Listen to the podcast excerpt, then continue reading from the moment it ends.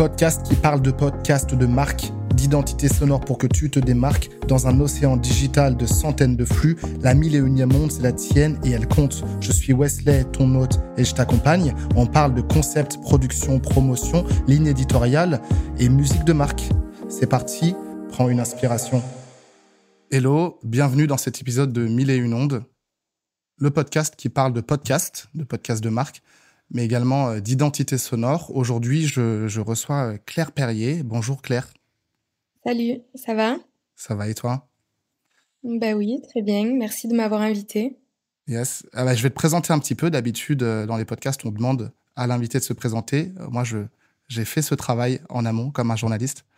Donc, je te présente en quelques paragraphes. Donc, Claire, tu es créatrice de contenu self-care and slow life, comme on dit en anglais. Donc, tu aides ta communauté à prendre soin d'elle, de sa santé mentale et à vivre plus sereinement, surtout dans un monde où on est bombardé d'informations, de messages tout au long de la journée. En octobre 2022, tu as lancé ta newsletter Premier Rôle. C'est à ce moment-là que tu t'es d'ailleurs officiellement lancée comme créatrice de contenu. Aujourd'hui, tu as presque 3000 abonnés à ta newsletter, avec plus de 50% de taux d'ouverture. T'as vu, j'ai fait mes recherches. Oui, je vois ça. Donc, c'est des abonnés très, très, très, très qualifiés. Tu fais plus de 7 millions de vues par an, toutes plateformes confondues. Et ce chiffre, j'imagine, va être amené à augmenter. Tu cumules plus de 37 000 abonnés sur tes réseaux sociaux. En fait, c'est Instagram et LinkedIn. Je crois que c'est les deux plateformes sur lesquelles tu es présente.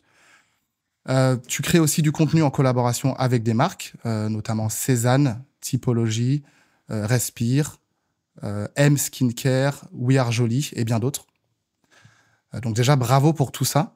En un peu plus d'un an, c'est énorme déjà. J'imagine que c'est quelque chose que tu avais déjà en tête avant, mais en tout cas, c'est assez impressionnant.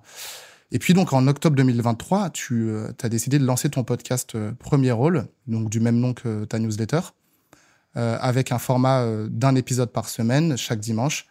Toi, tu appelles ça le fameux shot de bienveillance, de simplicité et d'amour pour ton audience.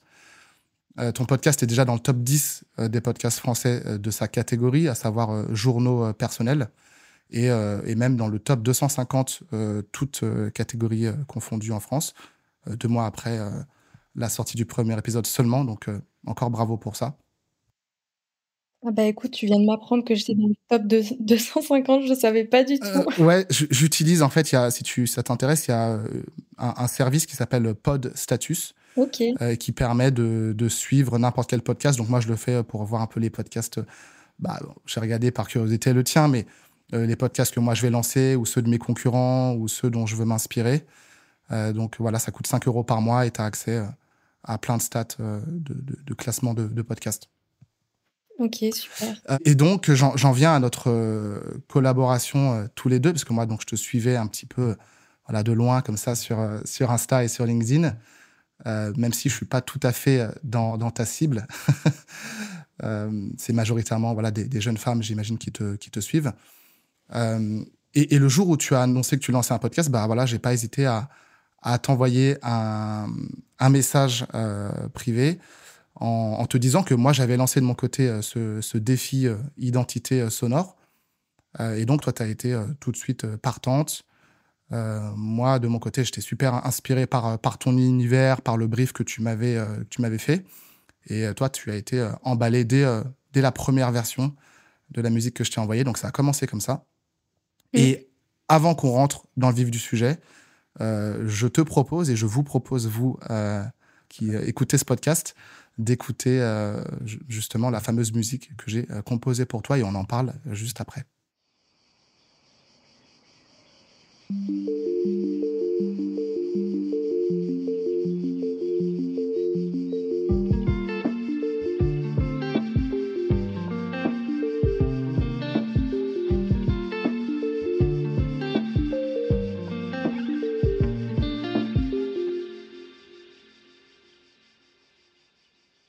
Yes.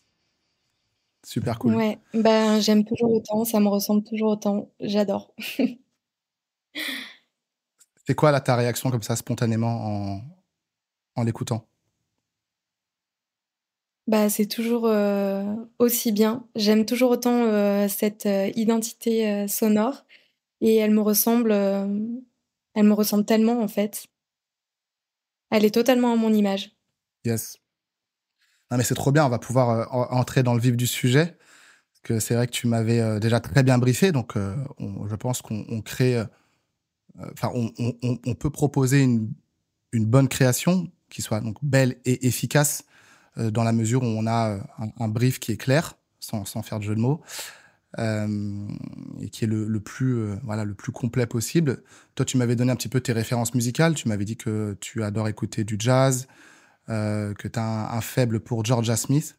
Et puis, tu m'avais parlé également d'un morceau de Damso. Ouais. Et puis, on était allé un peu plus loin, tu vois, au niveau de l'ambiance que tu veux créer dans ton podcast. Donc, cette idée de boire un verre en terrasse avec une amie, donc la personne de ton audience qui va t'écouter, discuter, toi lui donner des conseils déculpabilisants, hein, je cite tes mots. Donc tu voulais une musique fraîche, posée, qui rassure. Tu t'appelles Claire Perrier, donc il y a cette idée de Perrier, je sais que tu l'utilises dans ton identité sonore à travers notamment l'emoji du citron, et puis ta charte de couleurs, hein, on est plutôt dans des tons jaunes, donc il y a quelque chose de pétillant. Moi, ça m'a donné l'idée de cette bouteille d'eau pétillante qu'on décapsule, hein, comme vous l'avez entendu dans l'extrait sonore, avec des petits bruits de glaçons comme ça, le versement de l'eau dans un verre, hein, ça pétille, et puis une petite ambiance sonore avec des cigales derrière, puisque tu m'avais dit que voilà, tu étais originaire d'Ardèche. Et en Ardèche, on a l'accent un peu chantant et on entend déjà les cigales, il me semble. Un petit peu, quand il fait très chaud l'été, sinon... D'accord. C'est vraiment le sud-sud Ardèche, alors. OK. Est-ce que, Claire, tu as reçu déjà, toi, des feedbacks par rapport au podcast en général et plus particulièrement à cette musique? Par rapport au podcast, de manière générale, oui, j'ai des feedbacks tous les jours presque. Surtout quand l'épisode sort le dimanche, juste après qu'il soit sorti, en général, je reçois des messages sur Instagram. Et après, plusieurs jours après que le podcast soit posté, évidemment, je reçois énormément de feedbacks très positifs et très bienveillants sur le podcast. Et je suis hyper reconnaissante de tout ça. Parce que moi, vraiment, mon objectif, c'est d'aider les gens, en fait, et de pouvoir passer un bon moment avec eux. Et évidemment, qu'ils passent un bon moment en m'écoutant, c'est le but. Qu'ils se sentent bien, surtout, en écoutant mon podcast.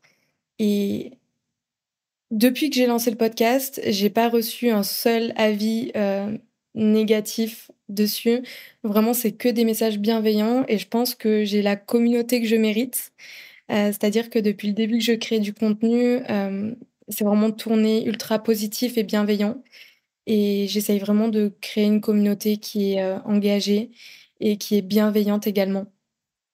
Donc ouais, je suis hyper contente de recevoir tous ces messages et ça me booste et ça me motive aussi à enregistrer de nouveaux podcasts, bien sûr.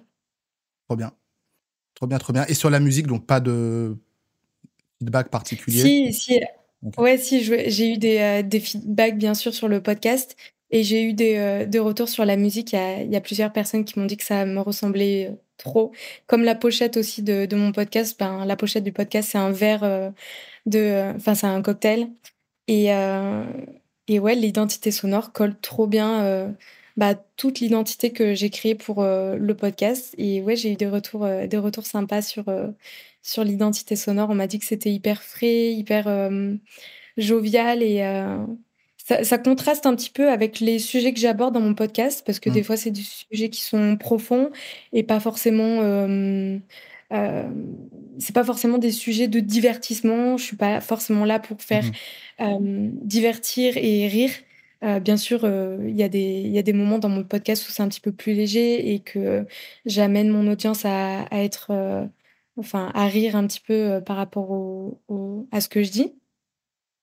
Mais voilà, de manière générale, c'est des sujets qui sont assez profonds, assez lourds. Donc ouais, l'identité sonore, elle vient apporter un petit peu de légèreté à tout ça et c'est sympa. J'aime bien, j'aime beaucoup. Trop bien. Non, c'est trop, trop cool. On sent que tu es aligné, en tout cas, dans tout ce projet, finalement, hein, que ce soit avec la newsletter, avec le podcast, avec ta présence sur les réseaux sociaux. Tes partenariats aussi avec des marques qui te ressemblent et que tu as envie de mettre en avant aussi.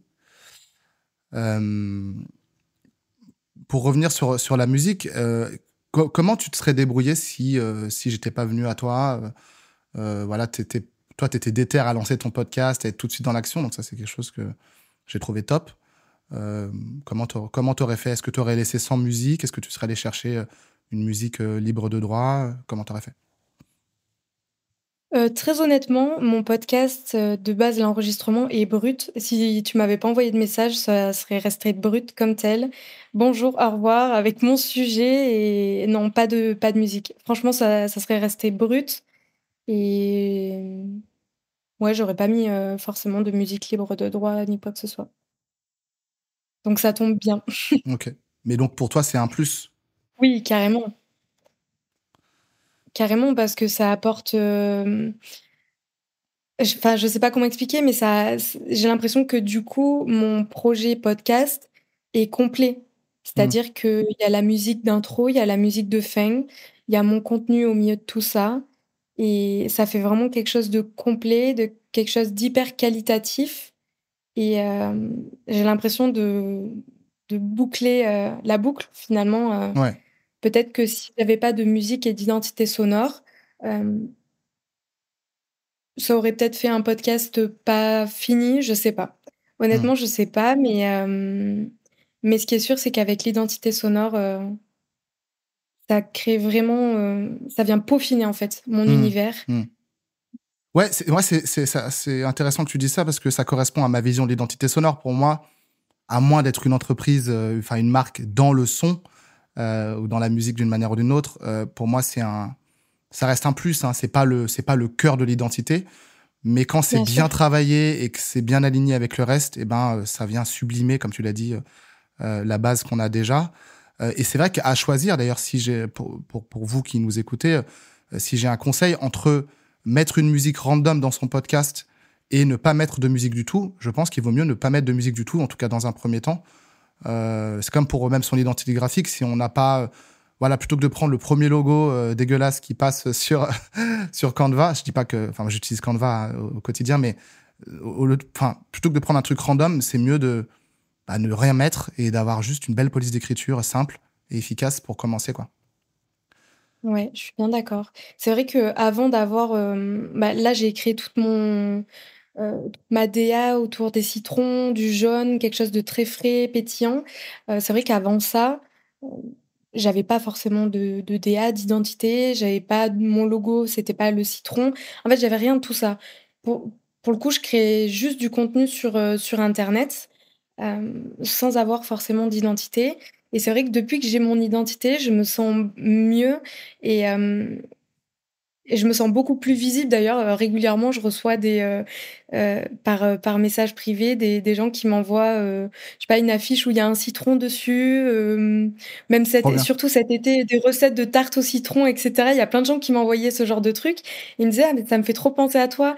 Et en fait, c'est vrai que les gens, dès qu'ils voient quelque chose de jaune, de frais, avec des citrons, etc., tout de suite, ils pensent à moi. Et je trouve que c'est hyper intéressant d'avoir une identité qui est travaillée, qui est réfléchi, mais qui est aussi en accord avec ce qu'on fait.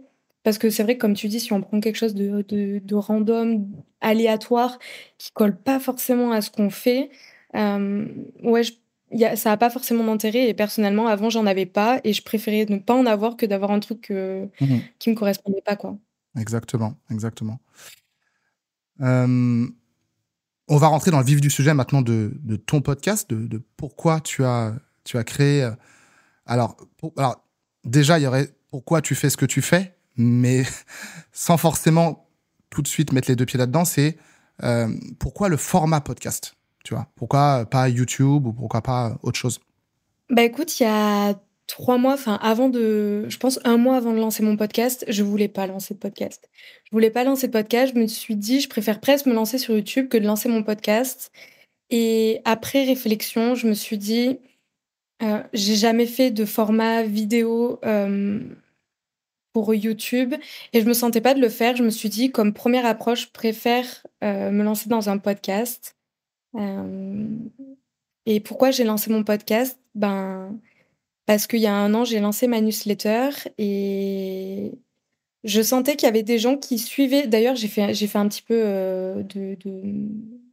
j'ai fait un petit peu une enquête auprès de mes lecteurs et pour savoir si ça leur plairait le format audio.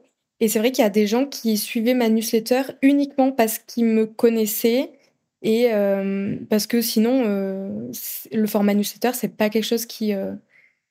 ils diraient suivre comme ça naturellement parce qu'ils aiment ce format-là. C'est uniquement parce qu'ils apprécient mon contenu, parce qu'ils me connaissaient, qu'ils suivaient ma newsletter.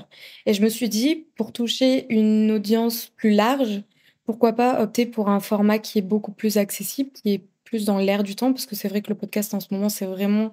c'est hyper en vogue, on va dire. Ouais. Mais c'est plus qu'en vogue, hein, ça. C'est une tendance croissante depuis au moins 10 ans, 15 ans, 20 ans.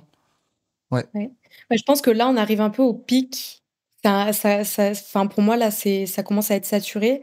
Ouais. Après, d'un côté, c'est saturé, mais d'un autre, tu vois, je me suis lancée il y a 3 mois, en octobre, et mon podcast, il est top 10 de sa catégorie, et comme il est dans le top 250 des podcasts, toutes catégories confondues. Donc, à partir du moment où on lance un podcast qui a un intérêt, que derrière, il y a une audience.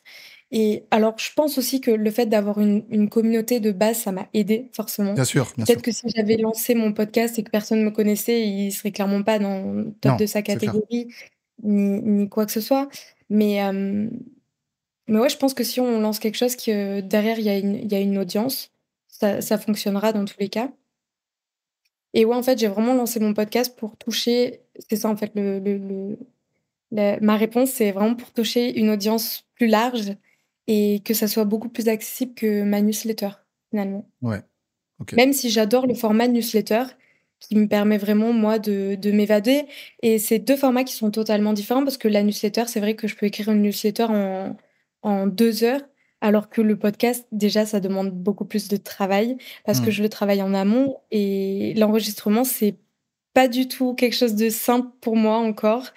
Je peux passer clairement 2 heures à enregistrer un épisode qui va durer 20 minutes après le montage. Et ouais, c'est encore un exercice qui est compliqué pour moi. Mais voilà, j'ai mis mes corps et âme et pour le moment, j'ai de bons résultats, donc... Trop bien, bravo à toi. C'est cool. Ouais. Et puis le podcast, ça permet de créer plus d'intimité aussi avec son audience par rapport à la vidéo, par exemple. Parce que tu vois, tu vas accompagner comme ça les personnes dans leur quotidien pendant que, je sais pas, elles font la vaisselle, pendant qu'elles vont se balader, pendant qu'elles font leur sport. Moi, j'écoute du podcast pendant que je fais mon sport en ce moment, tu vois. Donc moi, je trouve que c'est un format qui se prête bien à ton message et à ta vibe. Encore plus. Carrément.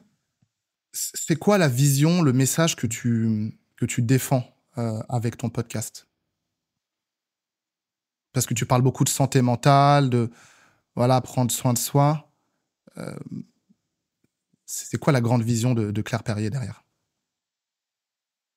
C'est en fait d'aider les gens à lâcher prise et déculpabiliser, parce que c'est vrai que ces dernières années, on a énormément été bombardés de messages de développement personnel, de psychologie, etc., pour nous dire de devenir la meilleure version de nous-mêmes.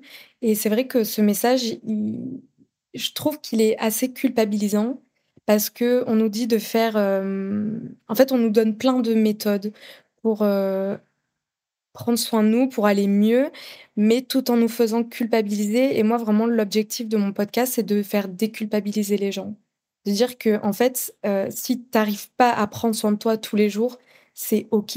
Te mets pas la pression parce que tu n'arrives pas à dire non aux autres. Te mets pas la pression parce que tu n'arrives pas à prendre du temps pour toi tous les jours. Juste fais ta vie, fais fais-le à ton rythme. Ouais, vraiment, c'est ça, c'est d'aider les gens à lâcher prise et à déculpabiliser. Chacun a son rythme de vie et c'est OK de ne pas aller bien tous les jours, c'est OK de ne pas prendre soin de soi tous les jours. On ne peut pas être parfait et il faut l'accepter, quoi.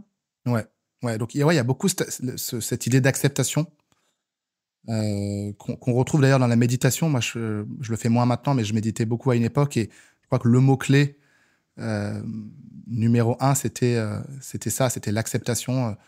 Voilà, on peut se sentir mal, être dépassé par ses émotions, sentir que voilà, on a besoin de débrancher des réseaux sociaux, mais en tout cas accepter qu'on se sent dans tel état. Mais ça ne veut pas dire l'accepter et ne rien faire pour changer les choses. Voilà, mais c'est dans un premier temps l'accepter déjà. Ouais. Après, j'essaye aussi justement par rapport à cette acceptation d'aider les gens à déculpabiliser sur le fait que c'est OK aussi de ne pas arriver à l'accepter, tu vois. D'accord. Enfin, moi, j'ai eu plein de conversations avec des personnes qui n'arrivent pas forcément à accepter des défauts, leur physique ou même leur incompétence. Moi, il y a plein de choses dans lesquelles je suis incompétente et il y a des trucs, j'ai du mal à l'accepter et j'essaye d'accepter le fait que je n'arrive pas forcément à l'accepter. Tu vois ce que je veux dire ? Ouais, je vois. Mais in fine, c'est toujours l'acceptation de quelque chose, même si c'est l'acceptation de la non-acceptation, d'un manque de compétences, par exemple. Oui, ouais. Ou d'un défaut, ou peu importe. Ouais, voilà. Mais c'est vraiment le fait de déculpabiliser par rapport à tout ça, quoi. Enfin, juste de se foutre la paix. Clairement, c'est ça, c'est se foutre la paix. Ouais. Et quel est le lien avec le nom du podcast qui s'appelle Premier Rôle ? Tu dis, il est temps de... Alors, ça, tu me l'avais dit en off, mais il est temps de jouer ce fucking premier rôle dans ta vie. Quel est le lien ? Parce que, tu vois, dans un premier temps, moi, j'entends quelque chose de très... à l'intérieur, prendre soin de soi. Je veux pas dire être passif, mais tu vois, être vraiment dans cette énergie plus yin à l'intérieur. Alors que premier rôle, moi, ça me fait penser au fait d'être l'actrice, d'être l'acteur de sa vie. Et donc... d'être plutôt yang, d'avoir une énergie qui sort et qui va conquérir le monde. Comment tu fais le lien entre les deux ? Alors déjà, je vais t'avouer un truc. Premier rôle, c'est parce qu'un de mes morceaux préférés du dernier album de Nekfeu, c'est Premier rôle. J'adore ce morceau. C'est moi qui suis allée trop loin, en fait. Alors oui, peut-être, mais en soi... en fait, tout est dans la phrase, tout est dans le mot premier rôle. C'est vraiment jouer le premier rôle de sa vie. Et justement, pas être passif, mais être actif de son présent et de son futur, quoi. Enfin, ne pas laisser les autres guider notre vie, mais bien jouer le premier rôle, être l'acteur principal de sa vie. Bien sûr, les autres ont une importance dans tout ça, mais c'est pas à eux de jouer le premier rôle.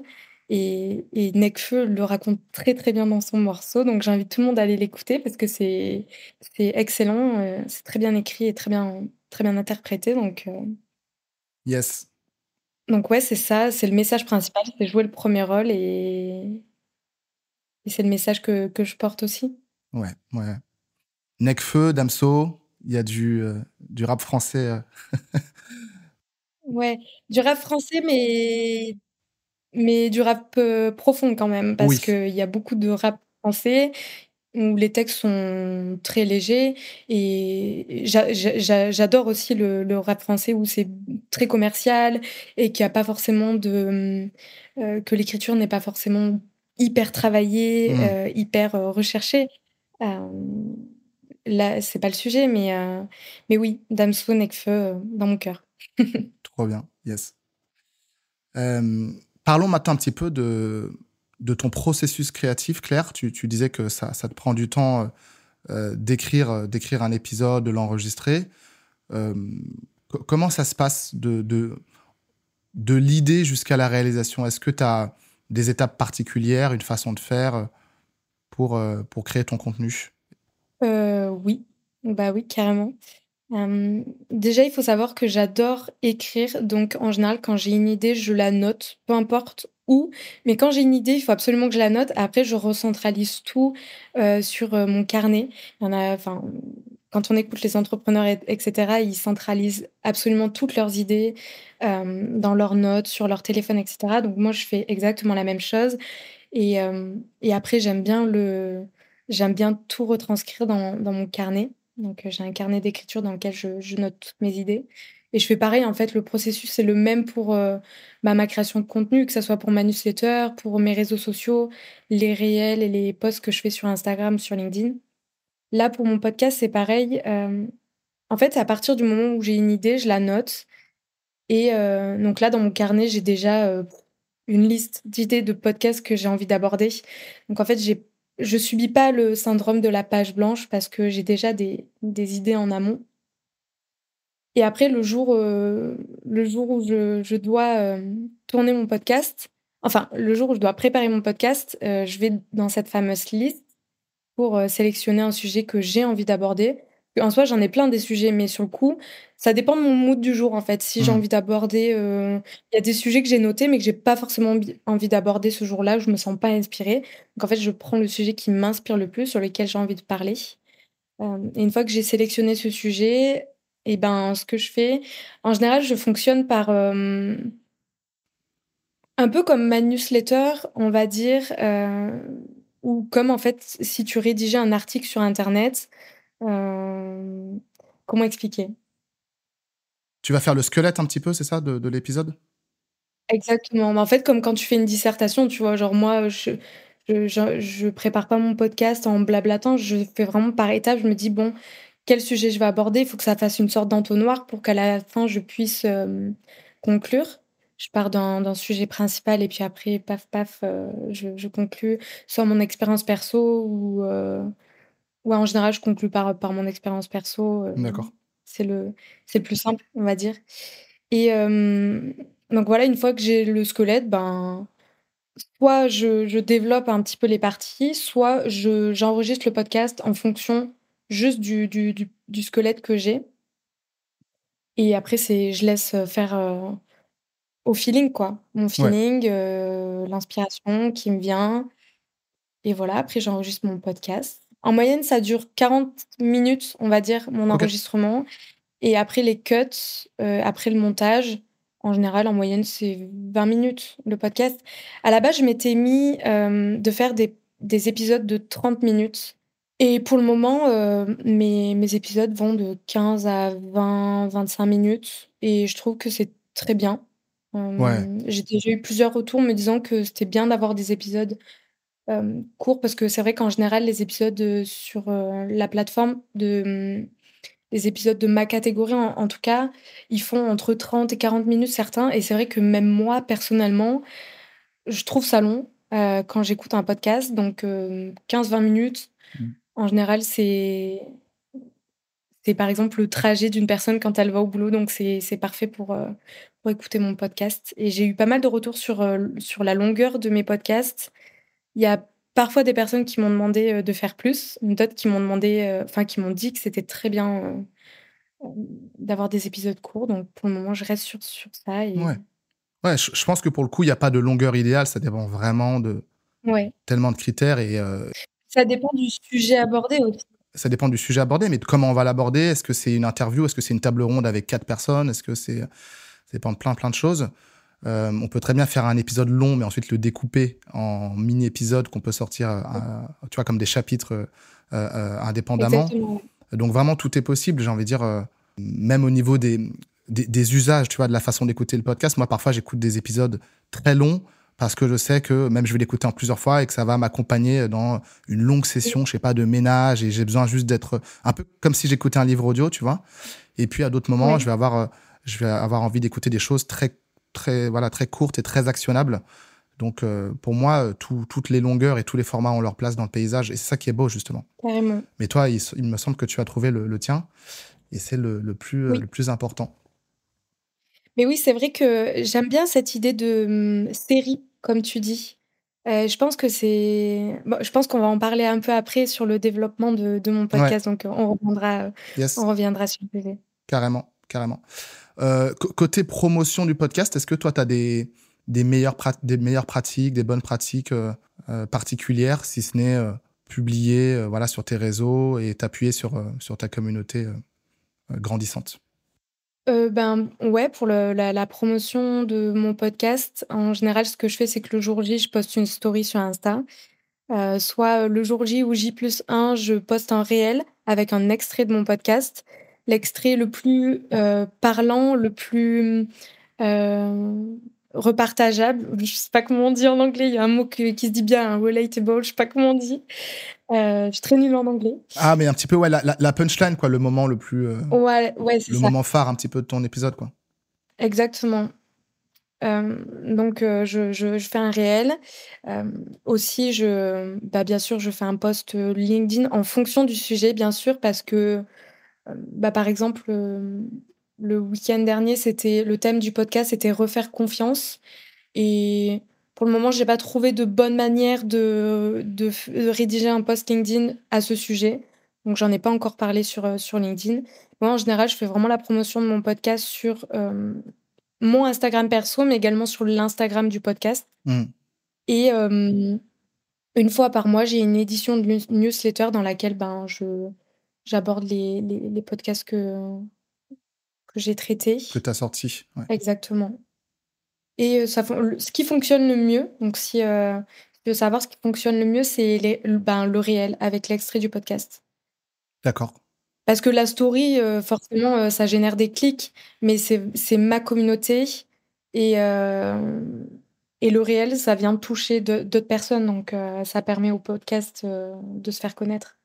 Ok, super. Et t'as beau ne pas filmer, en fait, tes épisodes, c'est pas un problème parce que tu vas les retravailler d'une autre manière, c'est ça, avec bien sûr, oui. L'extrait audio. Et soit, je ne sais pas si tu mets une vidéo ou si tu mets une image, mais en tout cas, tu le rends visuel, quoi.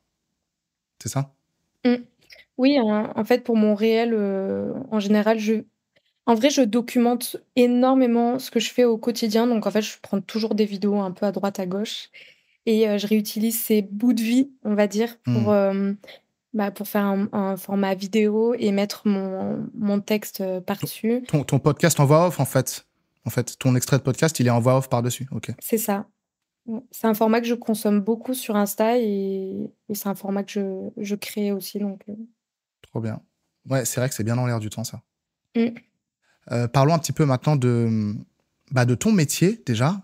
Et puis ensuite, on parlera du futur de ton activité pour conclure. Mais donc, voilà, ce métier de créatrice de contenu, est-ce que tu peux nous dire ce que ça implique pour toi, ce que ça signifie ? Parce que c'est quand même tout nouveau. Et c'est vrai que même en faisant mes recherches, je me suis dit, mais c'est quoi en vrai son job à Claire ? Et en fait, c'est ça, quoi. Il me semble. Oui. C'est vrai que en fait, ça m'est un petit peu tombé dessus, on va dire. J'ai commencé à rédiger des posts sur LinkedIn il y a un peu plus d'un an. C'était en octobre 2022, juste avant de lancer ma newsletter. Et au début, j'avais pas envie de me définir comme créatrice de contenu influenceuse parce que je connaissais pas ce métier-là. Et...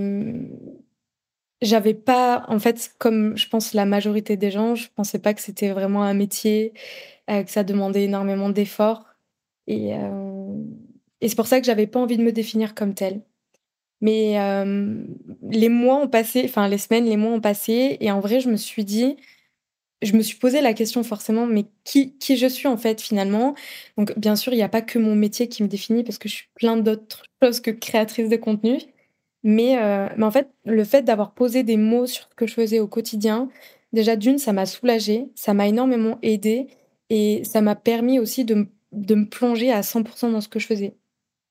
Donc, c'est vraiment à partir du moment où j'ai dit, en fait, je suis créatrice de contenu, je crée du contenu et c'est ce que j'ai envie de faire, que tout s'est accéléré. Parce qu'en fait, je me mettais énormément de barrières par rapport à en fait, un terme, finalement, le terme de créatrice de contenu. Je me mettais beaucoup de barrières parce que je ne voulais pas me définir comme telle. Je ne sais pas pourquoi, d'ailleurs. Peut-être qu'à l'époque, je trouvais ça un petit peu honteux, j'en sais rien. Parce que, pas forcément honteux, parce que je trouvais ça trop cool, les créateurs de contenu sur Instagram et même sur LinkedIn. Mais ouais, je ne sais pas, j'avais des barrières limitantes. Un peu difficile à assumer, peut-être ? Ouais, je pense. Et en fait, à partir du moment où je l'ai assumé, ça m'a libérée d'un poids et de plein de choses. Et maintenant, je me sens trop bien dans ce que je fais, et c'est à partir du moment où aussi j'ai mis des mots sur tout ça que j'ai commencé à me créer une identité, chose que je faisais pas avant. Ok, beau parcours. Et donc t'es revenu, alors sans rentrer dans le détail, mais j'imagine que c'est en grande partie, ça vient en grande partie des collaborations, des partenariats avec d'autres marques, de la sponsor, des partenaires, enfin des collaborations commerciales, que ça soit sur Instagram ou LinkedIn.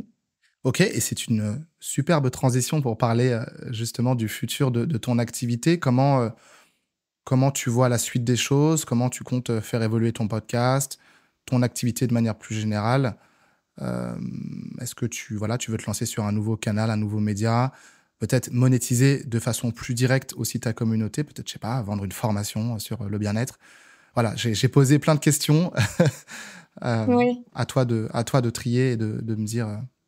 Tu peux nous partager ta vision. Bah, déjà, je vais commencer par le futur de mon podcast. Donc, mon podcast, il est tout neuf. C'est encore un bébé. Donc, pour le moment, je vais continuer sur ma lancée et je ne pense pas forcément faire évoluer le format. J'aime bien les formats bruts. Comme je t'ai dit, les formats de 20 minutes, moi, ça me va très bien. Mais pourquoi pas, cette idée de série, ça me titille bien un petit peu, pourquoi pas faire aborder un thème en plusieurs épisodes, peut-être genre une expérience de ma vie, et faire une partie 1, partie 2, partie 3 par exemple, pour ça, je sais que les gens aiment bien ce genre de choses, les séries, et même sur tous les réseaux sociaux, tu me diras, si tu fais une série sur LinkedIn par rapport à une expérience que tu as vécue, les gens auront envie de lire la suite, forcément. C'est ça. Donc, pourquoi pas faire évoluer le podcast dans ce sens-là, faire des formats différents. Mais sinon, je pense que ça ne va pas trop bouger. Après, si, peut-être, pourquoi pas faire intervenir des invités. Mais pour le moment, c'est vrai que j'ai vraiment cette envie d'avoir mon podcast solo. Après, je ne suis pas du tout fermée à avoir des invités sur mon podcast. Tant que ça reste dans ma vibe et que les sujets abordés, tant que c'est cohérent avec mon podcast, pourquoi pas. Après, me lancer sur d'autres plateformes, pour le moment, c'est pas l'objectif, en sachant que je suis très active sur Instagram, sur LinkedIn, mon podcast et ma newsletter. Je pense que le but pour moi, c'est vraiment d'avoir une communauté engagée sur déjà ces réseaux. Et après, je veux pas être de partout, en fait, parce que quand on est partout, on est nulle part. Absolument. Moi, j'ai vraiment commencé, quand j'ai commencé à fond sur LinkedIn. Ensuite, j'ai lancé ma newsletter. Ensuite, je me suis lancée sur Insta, et sur Instagram, ça fait pas longtemps. Je me suis lancée en juillet, quoi. Ça fait quelques mois. Et là, j'ai lancé mon podcast. Donc vraiment, ça se fait petit à petit. Mais à chaque fois, j'essaye de m'y mettre à fond pour avoir une communauté engagée et pas avoir du monde partout, mais que les gens soient pas forcément engagés, c'est pas quelque chose qui m'intéresse, quoi. Ouais, focus sur un canal et un média à la fois, quoi. C'est ça. Donc pour le moment, je me sens bien sur ces canaux-là. Après, à voir comment ça évolue. Pour le moment, c'est assez flou. Je dirais que j'ai pas forcément d'objectif sur de nouveaux canaux. J'aimerais bien, honnêtement, construire une communauté sur TikTok, mais je ne sais pas trop par quel bout prendre ce réseau social. Je sais pas trop. J'ai déjà testé un petit peu des formats, republiés notamment des vidéos que j'ai mises sur Insta, mais je n'ai pas forcément l'impression que ce soit le contenu adapté pour TikTok. C'est encore différent. Je sais pas trop. Ouais, honnêtement. Et puis, en plus de ça, ce n'est pas une plateforme sur laquelle je vais consommer du contenu. Donc, comme j'ai pas les codes, on va dire, forcément, je sais pas créer du contenu sur TikTok. C'est plus difficile, ouais. Ça, c'est un point important que tu mentionnes, le fait d'avoir les codes d'une plateforme. Et pour avoir les codes, la meilleure façon d'y parvenir, c'est de consommer du contenu sur la plateforme et d'aimer ça, tout simplement. Moi, je sais que j'adore écouter des podcasts, donc ça rend mon activité d'autant plus évidente. C'est ça. Oui, comme je consomme pas de contenu sur TikTok, je sais pas forcément quel contenu il faut créer. Et c'est pas forcément une plateforme sur laquelle je je prends du plaisir. Donc, ouais, pour le moment, c'est pas l'objectif. YouTube, je consommais énormément de contenu avant. En ce moment, je consomme très peu. En fait, en ce moment, comme je crée du contenu, je consomme très peu de contenu sur toutes les plateformes. Je me concentre vraiment sur la création. Et après, bien sûr, je fais de la veille pour savoir un petit peu les tendances, etc. Mais en vrai, j'utilise pas forcément les tendances pour créer du contenu. Parce qu'en fait, le format que je fais sur Insta, je le crée, quoi. Clairement, donc, à part utiliser les musiques tendance, on va dire que... Ouais, tu crées ton truc à toi, mais tu restes ouverte à ce qui se fait à côté. Oui, c'est ça. Voilà le futur un petit peu de mon contenu. Ok, écoute, super. Je pense qu'on a bien fait le tour. J'ai envie de te poser ma question signature de ce podcast. Oui. Quelle est ta musique ou ton artiste préféré du moment ? Alors, mon artiste préféré de ma vie, c'est Nekfeu, mais ça, je pense que tu t'en doutais. Tout ce qu'il fait, je trouve que c'est hyper quali, hyper travaillé. Et en fait, surtout son dernier album, où il s'est fait un petit peu, entre guillemets, clasher, parce que c'était pas du Nekfeu, c'était pas comme avant. Mais en fait... Moi, au fur et à mesure des écoutes, je me suis dit, mais c'est vraiment l'album le plus travaillé qu'il ait pu faire, le plus profond et le plus authentique. Donc, pour moi, c'est vraiment l'album le plus abouti que j'ai jamais écouté. Tout artiste confondu, vraiment. D'accord. C'est quoi ? C'est les Étoiles vagabondes, c'est ça ? C'est ça, ouais. Donc, ouais, c'est vraiment mon artiste préféré, en fait, du moment et de tout le temps. D'accord, bon, bah... Et ma musique préférée du moment... pour changer un petit peu de Nekfeu. Parce que Nekfeu, il a plié le game, là. Ouais, c'est ça. Ma musique préférée du moment, je sais pas si tu l'as vu, mais les Beatles ont sorti un nouveau son. Et c'est Now and Then. Alors, mon accent anglais, on passera. Mais en fait, ils ont utilisé l'IA pour faire cette musique. Ah ouais, intéressant. Et comment ils s'y sont pris ? C'est pour la musique en elle-même ou pour les paroles ? Pourquoi ? Tu sais ? Pour les paroles, en fait. Ok. En gros, si tu veux, avant de mourir, John Lennon, il avait fait un enregistrement de sa voix en solo. Et je sais pas trop comment ils ont fait, mais avec l'IA, en gros, en fait, il avait juste enregistré un petit morceau, je crois. Mm-hmm. Et en gros, avec l'IA, ils ont retravaillé la musique... sa voix, etc. Okay. Pour finir la chanson, mettre l'instru, etc. Okay. Et en faire un son, quoi. Trop bien. Et ouais, c'est ma musique préférée du moment parce qu'elle est... c'est John Lennon, quoi. Sa voix est sublime. Et puis, c'est les Beatles. Et j'irai complètement écouter.